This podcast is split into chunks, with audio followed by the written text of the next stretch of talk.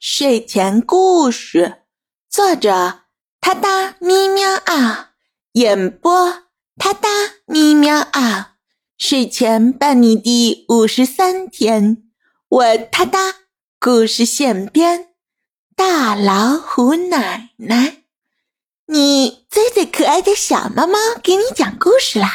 今天的故事发生在本宇宙。是你座超本星系团本星系团、银河系猎户座旋臂、太阳系第三环之外的平行宇宙里，是一个允许动物成精的地方。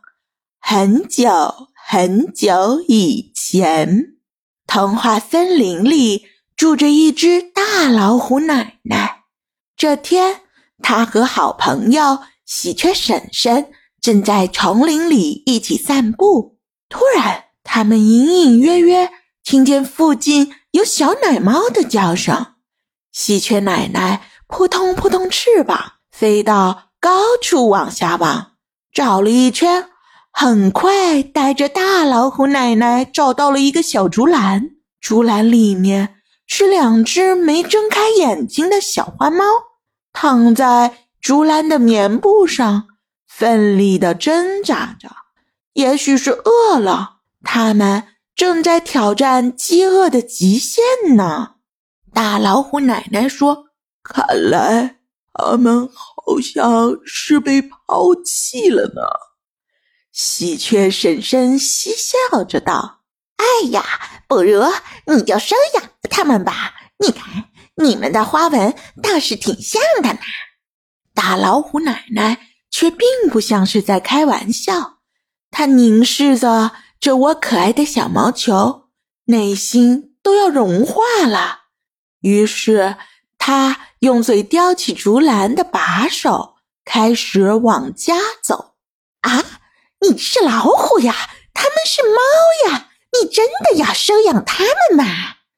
喜鹊婶婶吃惊地说道。但他马上意识到了。似乎也好像没什么不对。老虎是食肉动物，猫也是呀。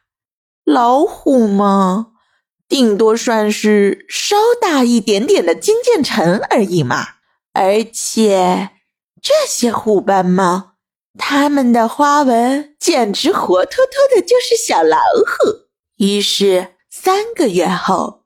童话森林里出现了一幅神奇的画面：大老虎奶奶身边围着两只毛茸茸的小家伙，活泼欢腾，像极了袖珍版的小老虎。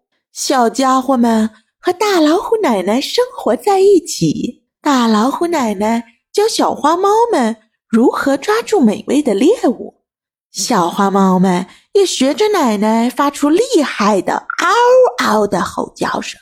它们每天都共同探索着森林中的奇妙之处。小花猫们像猫头鹰一样聪明，像小兔子一样敏捷。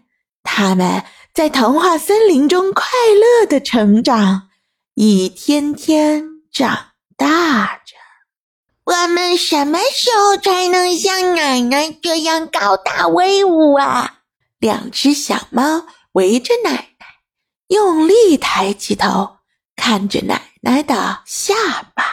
大老虎奶奶低下头，慈爱地看着小猫们：“你们啊，要多吃肉肉，就能长高高了。”听完奶奶的话。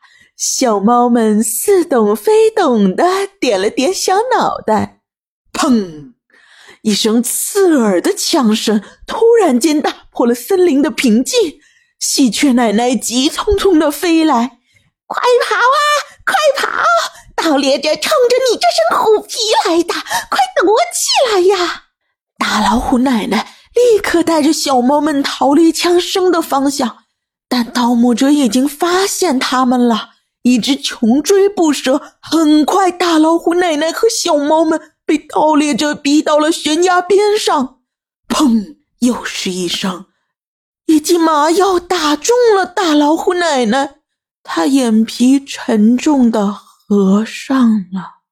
盗猎者看老虎昏昏沉沉睡了过去，得意洋洋的走到了悬崖边，准备近距离看看老虎。这时候，却猝不及防的，老虎身边窜出来两团毛茸茸的小东西，朝着盗猎者的脸就扑了过去。一阵短暂的缠斗，盗猎者失足滚下了山崖，就听见凄厉的惨叫声：“啊！黑竹猫！”大老虎奶奶得救了。